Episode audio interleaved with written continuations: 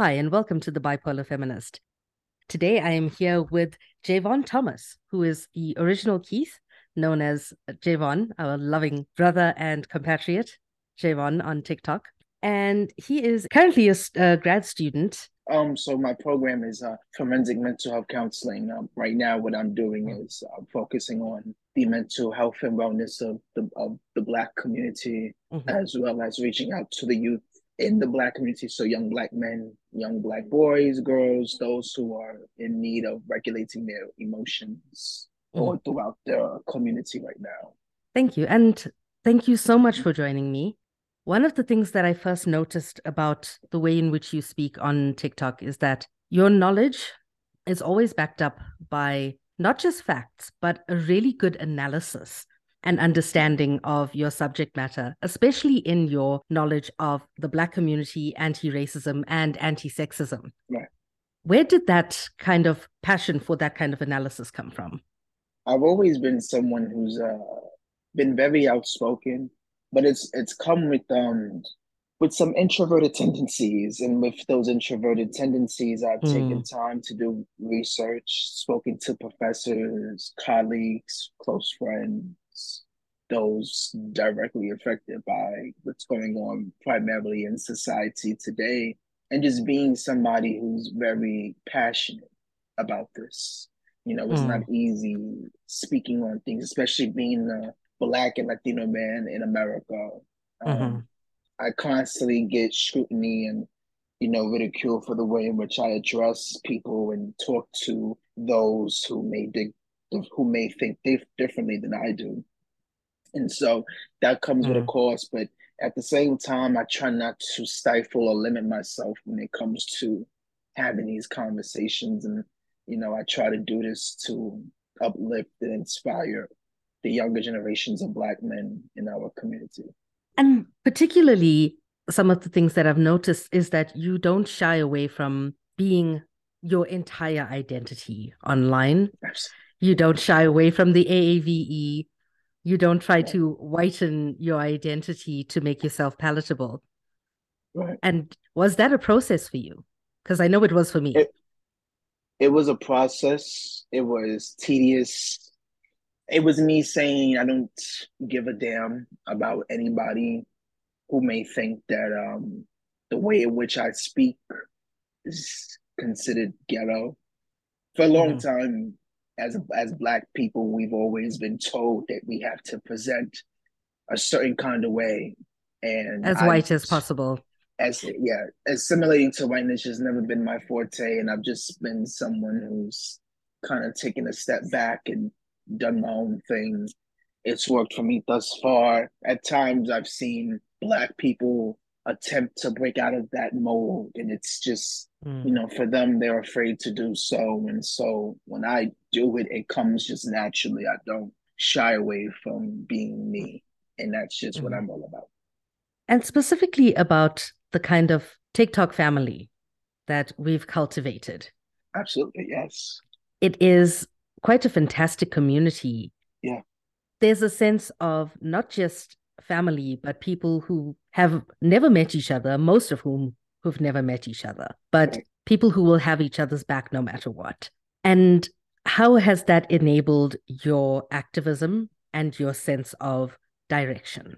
It's motivated me seeing other Black men and women and Black male and femme presenting people who are fighting some of the same causes as me, mm-hmm. seeing and having conversations with people that are going through some of what I'm going through, but they also have that no nonsense attitude.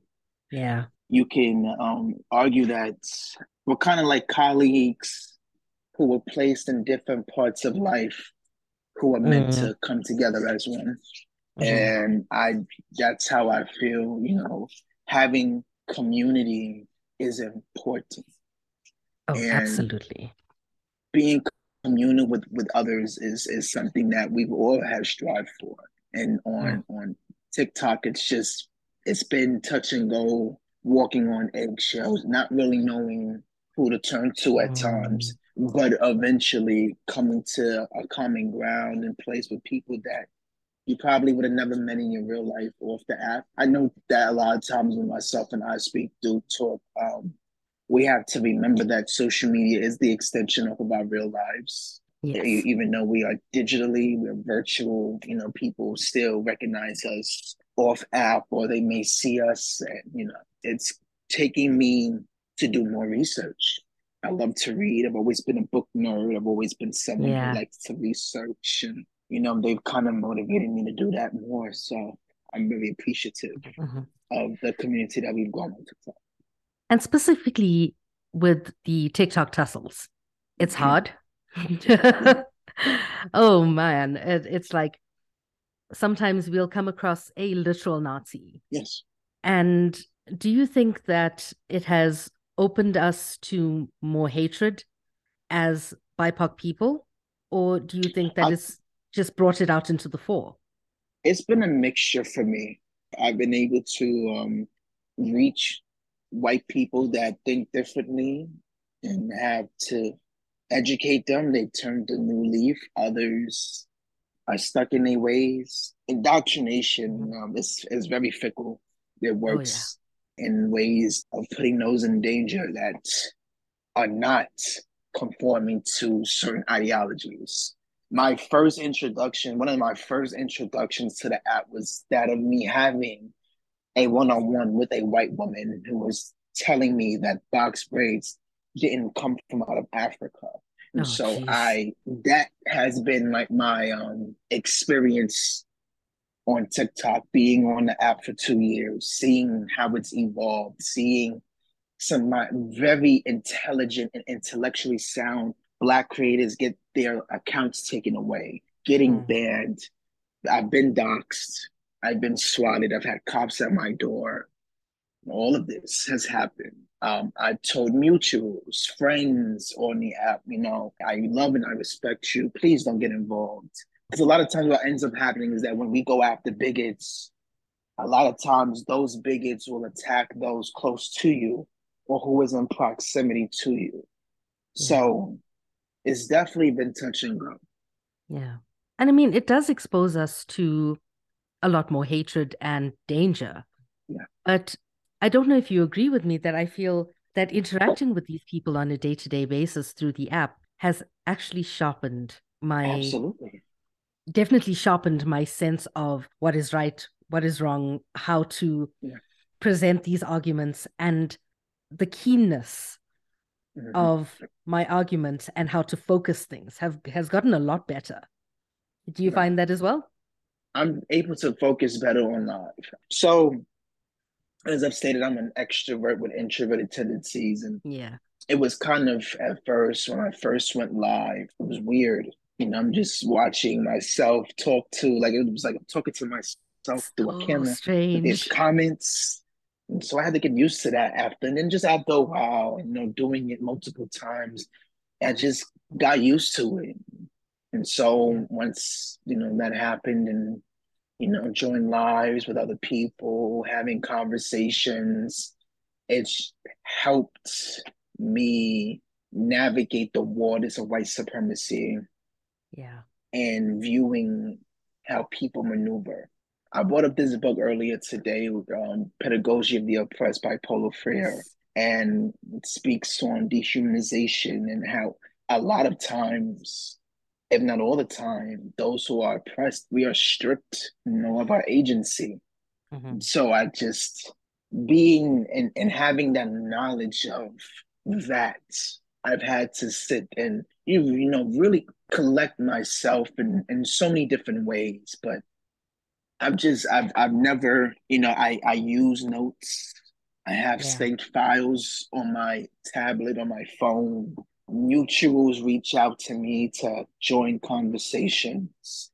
Professors have seen me on lives and we've had conversations after class and they applaud me for how I conduct myself. And, you know, That's not incredible. to you know, not to give in to what society would want me to do.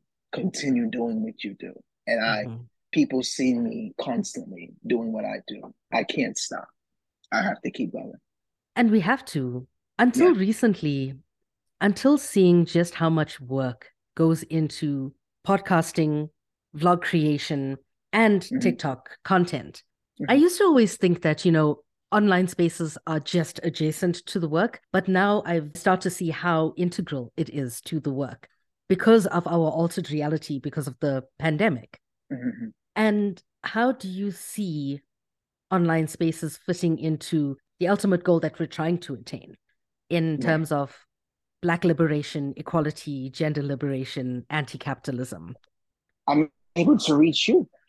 I think yeah. the, the the very it's pros and cons to social media, right? With the you know social media being around for a couple of decades now, and, um, seeing the progression and the, uh, the change over time, it's it's inevitable that we will continue to have change but we must also be mindful and very wary that there are individuals on social media websites that do not have our best interests at heart, those who are looking to harm us because of who we are. I could simply sit in a room merely existing and get attacked.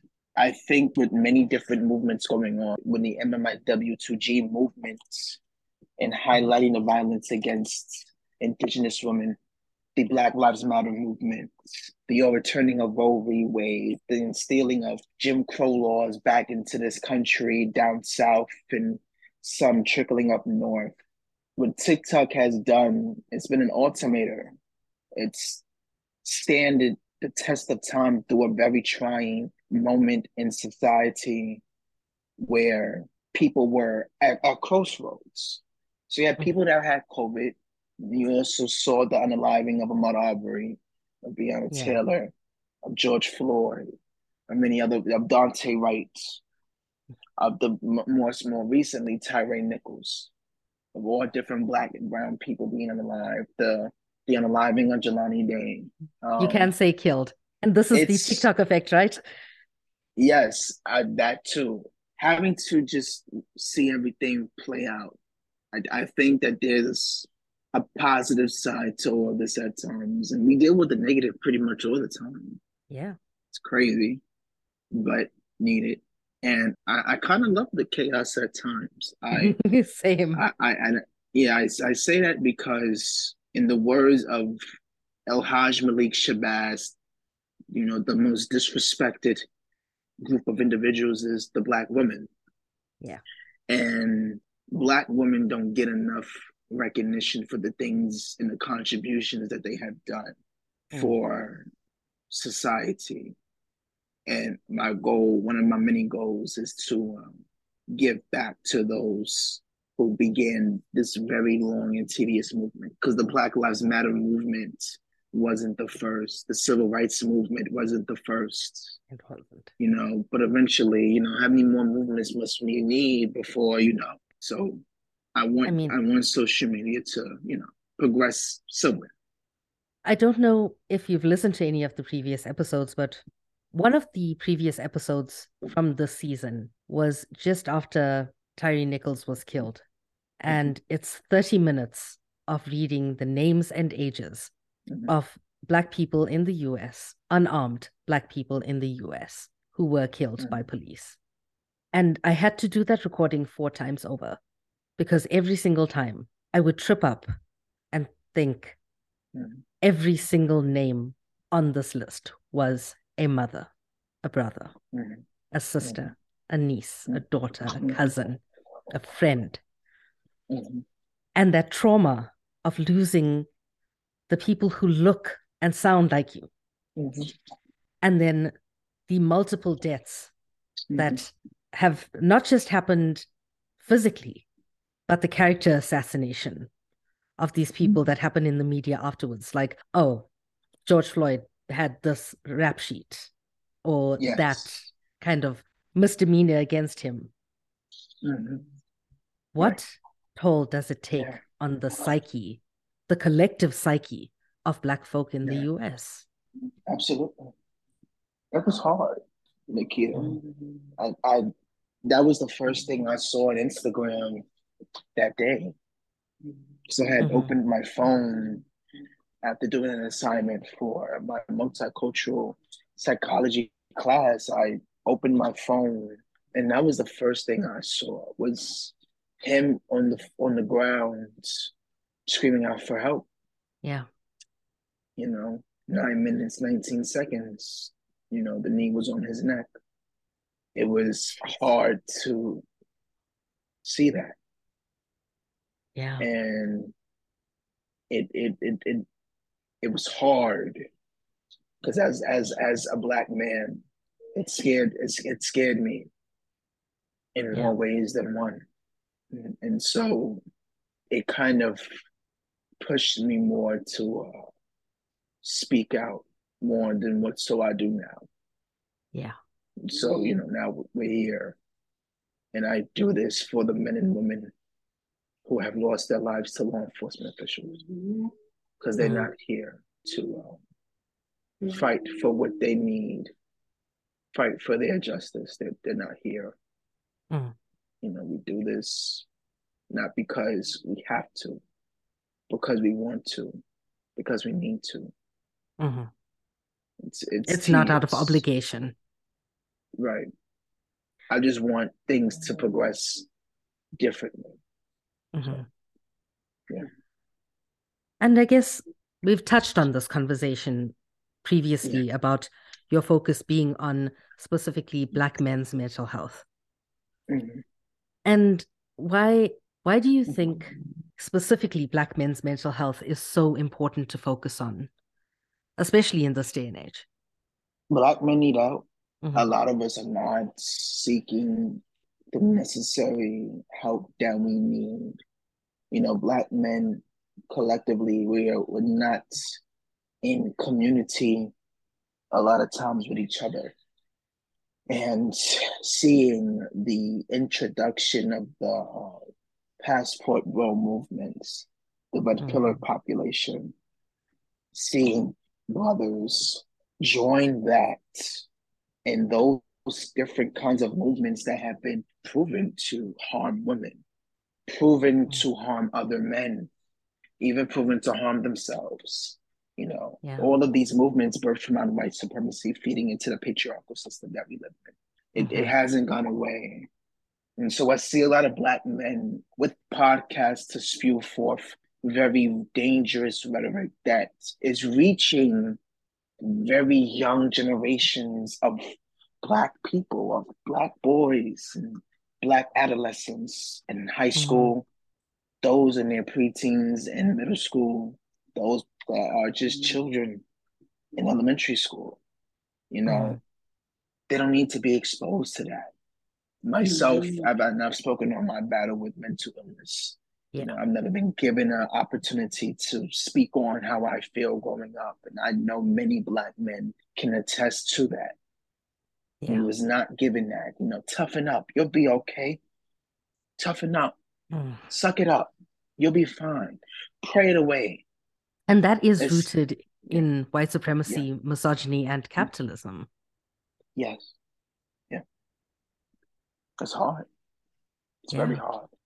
I think to uh, to Twitch, and you know, it, it really broke my heart to see how he left. Mm. And that's, you know, I say many times that could have been me. Yeah. Because I was at that position before. You know, you look happy on the outside, but inside you're suffering. Yeah. And I understand how hard that can be to fight your battles by yourself and you don't have no one to really speak to, no talk to. Even though you have family or you may have a support group, I mean, that may not be enough. I do my best to reach um, as many black men as I can. Mm. Um, but that's you know, again, even what I do, it's not enough, and I prepare myself for the, the worst. Yeah. So. But one of the things that interests me is that you know a lot of people say turn to the church or turn to mm-hmm. your family, shy away mm-hmm. from medication and therapy. And I think it's a brown thing the world over mm-hmm. because, you know, only white people are afforded those bad days and those bad mental health days because you're made to feel less mm-hmm. worthy of the skin that you're in if you let your brain get you down. Right. And within the Black community, I see that very often. But often Mm-hmm. you're turning to the church and you're turning to your family, but those are either the people who traumatized you in the first place or they're the ones carrying that generational trauma all the way from slavery. Yeah. And how does it manifest in the kind of work that you're aiming to do? It's harder for me to help break away from indoctrination, especially for black men that uh, are in and stuck in that mindset that you know patriarchy is is a minefield Oh, yeah. to navigate. Sometimes I step in one area, it's clear, you know, but sometimes I step in another area, and yeah, you know, it's not easy. And I'm at times speaking with those who are heavily Catholic, Christian, you know, Mhm. those who are heavily religious, you know, Yeah. some who have shared stories with me about, you know, trauma in the church and, you know, having to experience all of that. It, it was never easy for them. You know, Yeah. them the, looking for a support group, you know, looking to, you know, detoxify and decolonize their mind and they just never were given a, an outlet to do so. And, you know, that's where I step in and Mhm. providing that outlet. It's not easy, but I love what I do. And you have to have a passion and an intense love for your community to be able to do something like this. Because, you know, it was Che Guevara who said that, uh, and I paraphrase here, that Mhm. no revolutionary can actually do the work that they're doing without love. Right. And that love for the community, how do you navigate the pain of being from a community that has so much history of pain Mhm. toward a goal of wellness? I'm not about the easy questions. Yeah. I do it for those that are contemplating not coming back, those who contemplating leaving this earth. I'm empathic, so I can tell when someone is in pain, when someone is. I just have that feeling. I have that intuition at times. I think I I I, I got it from my mom. I use the love in in, in a um, way to regenerate this community in the black community that we haven't seen in a very long time. Mm, Black people are hurting. Black women are going to get help. Know, black trans people are getting help. Black LGBTQI plus, they're getting help. They're decolonizing. Black men Yeah. are not getting help. We are not taking initiative as serious as it needs to be. And black women and other black people are telling us to do it. mm, and many are tired of talking and they walk away and so i, I don't get upset at that because how many times are you going to tell somebody to go and get help? Yeah. you know you, you- could lead a horse to water but you can't make it drink. And it's hard to walk away from the black men that do not want help. So i know they're in pain. And it's really hard to leave them by themselves. Because i was by myself many times before. Seeing them suffer. Yeah. seeing them cry out for help but not wanting to get the help it's hard. Yeah.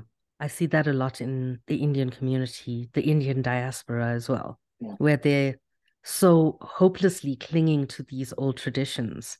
Yeah. And the toxicity is so ingrained into the culture that you almost pity and say, it's not their fault. How are you navigating through your own experiences? And I know this is a personal question, so you don't have to answer it if you don't want to. But No, how are you I- navigating your own experiences through this journey of discovery of your community and trauma? to be honest. At times, in a healthy way. Other times, not so healthy. Mm. Um, some days is it's really hard for me. Yeah. Um, my depression will kick in unexpectedly, and it kind of um hinders how I maneuver in life you know, my every day to day activities. I may wait till later. I may wait till the next day, the day after that. Mm. You know, and then I have to walk outside at times, and then my anxiety starts to kick in around Mm. people. You know, COVID nineteen uh, and the quarantine, it, it had a, a very negative impact on my mental health. Mm. I had a couple of mental health breakdowns throughout the year. I had COVID, you know, I was Mhm. sick, and I lost a friend that year. I'm so Um, sorry. to yeah, thank you. It was really hard that year. Mm. It was hard. I just recently lost um a very close mentor of mine in high school. Mm. Very close. A dean, a teacher, a coach, someone who we all looked up to. Someone who was, you know, a sweet, sweet man. Someone who I inspired to be. You know, very Mm. loving, caring, very active in his community. Gave back. If not for him, I don't know if I would have finished high school. He helped us out a lot. And that was hard to um, say goodbye. Yeah. I'm Um, so sorry for your loss. Yeah. It's it's very touch and go. I Mm. try to be the best that I can be, and you know, sometimes my depression and anxiety tells me nothing today. Oh yeah. So yeah, Like, so just hey, yeah, you're feeling good. Nope. No, you're not. no, not today. Yeah, Yeah. so I just you know, I, I joke, you know, I like to clown a lot. It helps seeing other Mm. people um, happy, and Yeah. it, it does. I think that's part of the reason that I've been like constantly in and out of Daisy's lives for the past two days because I'm going through a depressive episode and I'm trying to avoid going out and spending money and buying makeup and buying Yeah. like freaking stuff that I can fix from secondhand stores because I'm that person who breaks things just to see how they work. Yeah. But we all have our coping mechanisms. One of the things that I was very interested in, especially in my recent readings, has been the notion that that generational trauma in the Black community has made it impossible almost to navigate or to work through or move through things like grief. And the system in the US is rigged. Mm-hmm. against the Black community, the BIPOC community mm-hmm. in general. So having access to healthcare, having access to resources. How do you envision it changing? dismantling white supremacy is is not our job. White Yeah. people and their, their forefathers and ancestors, they're the ones who crafted the construction of, of race and Mongoloid, Negroid, Caucasoid, you know, the Mm. classifications of how, you know, the depictions of how they put Black people and Asian American or Asian people, Indigenous Native people, Pacific Islander people in a certain box in a caste system. Mhm. And that caste system has existed for 400 plus years. You Mhm. know, with the reintroduction of Jim Crow laws down south, I do see something on a larger scale happening Yeah. to where we will begin to move into a direction where we will have to progress in hopes of giving more resources out to those who are in, in need of it. Mm. They have the healthcare system is heavily racist. Medical Yes. racism continues to thrive. Mm. Um, and so I see the healthcare and mental health system, you know, essentially being the main targets in this fight for liberation because many are suffering. And with indoctrination comes the focus on mental health. That it doesn't get talked about enough, but it's important. Yeah. It's there. You know, you can't ignore it. You can't you can't disregard it. Cause eventually, you know, it's kind of like when you put trying to think, when you put peppermint inside of Coca-Cola and you try to close Yes. the top, it's yeah, it explodes. You know, when you bottle up emotions for a very long time, eventually it it, it explodes. Yeah. You know, it's it's going to be a, a point in time where you know people who have not dealt with their mental health eventually they they go off because it was there for so long they just never dealt with it. So I definitely do see healthcare being the focal point of this. Yeah. In, in the future. And unfortunately, a stat I read recently in South Africa is that only 24% of mental health care professionals, and that includes psychologists and psychiatrists, and sometimes even neurologists, only 24% are people of color in a majority Black country. And that stat must be abysmal in the US. Mm-hmm. Relying on free services and the goodness of people in a capitalist system in a system that has dictated individualism. That is a challenge. And I see you, Jayvon, as being one of the few who are able to rise to that challenge. Mm-hmm. Do you think that's a hard task and heaviness on your shoulders? Yes, I, I it's hard now. I've kind of tackled, you know, most of where I see myself going. Entering into college, it's is a beast within itself. I mm. already have the obstacles and the odds stacked against me. Mm. Um, so once I entered into grad school, um, a lot of my classes are predominantly white women. Yeah. So I'm I'm there to not only stake claim but prove a point. You know, black people, we are here to change, to changed the face of many white, predominantly white corporations and businesses. You know, mm. big pharma has had a stranglehold on the healthcare system here in the United States, and it's just yeah. impacted so many families. You know, especially with the introduction of COVID nineteen, so many suffering. Mm and I see, you know, I see psychologists and psychiatrists and counselors doing their absolute best to, you know, help people. But not every single counselor, psychiatrist, and psychologist is for someone. You know, it's the reason why they see different clients at a time because it's just not going to be a good fit at times. You know, it's like a puzzle that you're trying to fix. Some certain pieces don't go together. You know, you have to find the perfect fit. Yeah. And I and I you know, I, I so eloquently do it with grace, but I also do it. I, I do it with brash. Um, at times, or just a little bit of arrogance, so that people understand that I'm very serious about where I want this to go.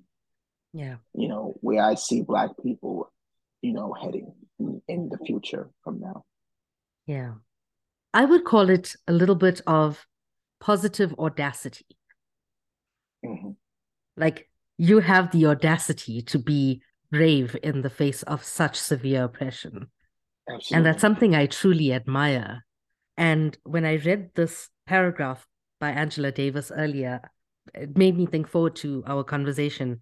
Mm. And she says, Ferguson reminded us that we have to globalize our thinking about these issues. And if I were to be critical in a friendly way of the text, this is the New Jim Crow by Michelle Alexander.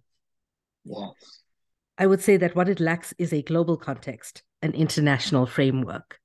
And now that we saw after George Floyd, we saw so many countries joining in in this almost collective breath against the the injustice that we're seeing and how it manifested in different places, like Churchill's mm-hmm. statue being defaced and mm-hmm we're seeing so much attention being put on mass incarceration. Mm-hmm. How do you see the global focus on Black Lives Matter, the movement, mass incarceration, and all of those things manifesting in the psyche of the Black American man, who is the biggest target of the police and the prison industrial complex? It would help in bringing us together for, forward more, mm-hmm. creating coalitions, you know, to help the betterment of our people. And it's happening. There's a coalition out in Chicago of Black men who help patrol the cities to ensure safety. There are Black men, um, I forget the city where they are at the gas station ensuring that Black women are getting their groceries and they're getting their gas safely at night. Mm. without anyone harassing them. Yeah. So it's happening, you know, and the new Black Panther Party, you know, being in, in this existence, we are aware of the introduction to the Black Panthers and why that happened. And now, you know, so many decades removed from that, mental health for Black people is continuously being talked about. Mm. That is the goal. Yeah. When I hear someone speak on their mental health, I have done my job.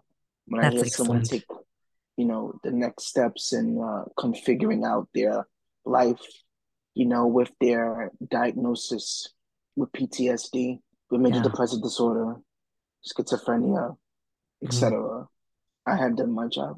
When I see black yeah. men going to focus groups and joining these coalitions to help the, the betterment of our people, I have done my job. So it's up to the current and next generations and generations yeah. after us to move that goalpost in the right direction where mm. it needs to go. Keep on moving forward, really. Yeah. And how tempting is it to just burn it all to the ground? I'm willing to do that in, in order to, um, yeah, I'm willing to do that as well. Yeah. To get the message across. And I, I won't kid, um, that looks like that may happen sooner rather than later. So I'm, I am definitely preparing myself for that. Somebody told me once that you come in peace, but you prepare for war. Mm-hmm. And that to me is quite indicative of being prepared for the violence that the system perpetuates against us. Yes. Being cognizant of that violence and not being afraid to meet it mm-hmm. with violence. Right. There's a book suggestion I have for you. It is, I can't remember the exact wording, but Peter Gelderloos, How Nonviolence Benefits the State, or something to that mm-hmm. effect. It's something that uh, Watch My Legs introduced me to. Ooh, 2021. Yeah, late 2021, she introduced me to it. And ever since then, I have changed from being a pacifist into an all out accelerationist in working through mental health within the Black community. What do you think is possible in terms of seeking emancipation? Everything. I think anything and everything can be possibly reached, could be possibly corrected, mm-hmm. could be possibly achieved. I think mm-hmm. the possibilities is actually endless. I know that um, this will probably all happen when I am long gone.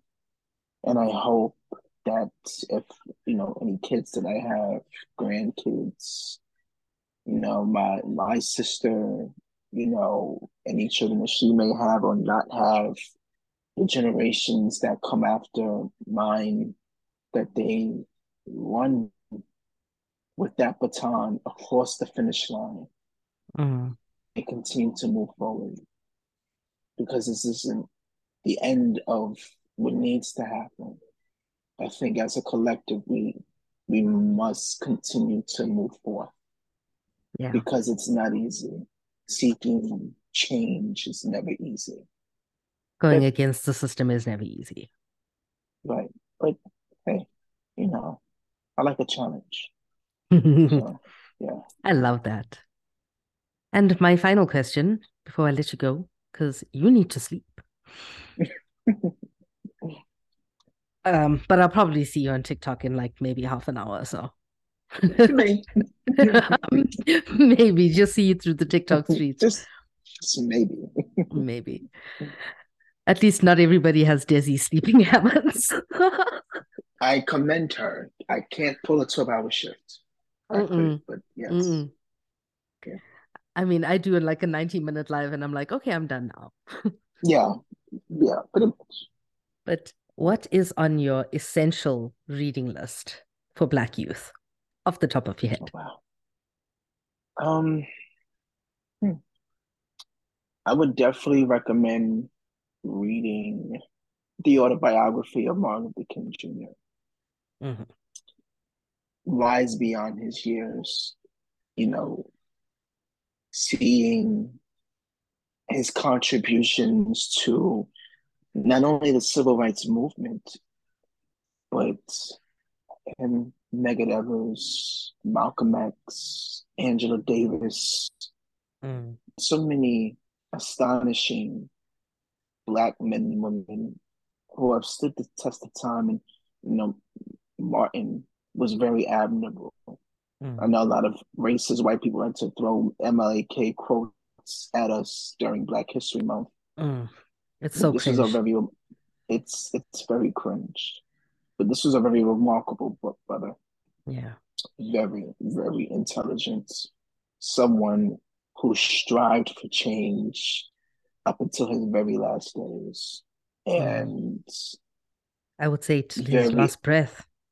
to his last breath yeah Mhm. you know i highly recommend that reading that book Yeah. I don't know if you've uh, seen my link tree, but I've got a list of, well, somebody asked me to compile a list of uh, Black history, Black American history, a reading list. So I compiled one as quickly as I could. But if you are willing to and able to, I will give you access to that document and you can add whatever you need to it.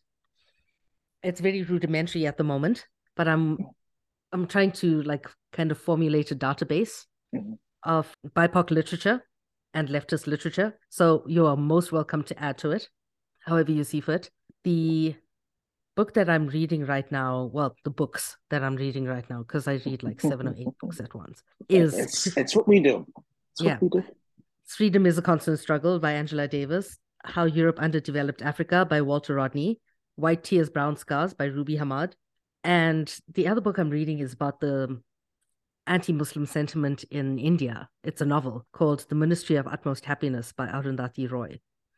that sounds amazing It I is will- incredible. I, yes i will definitely Yeah. look into all these books actually um thank you Absolutely stunning.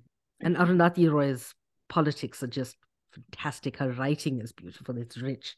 But yeah, it's um it's a mission having to be better than them.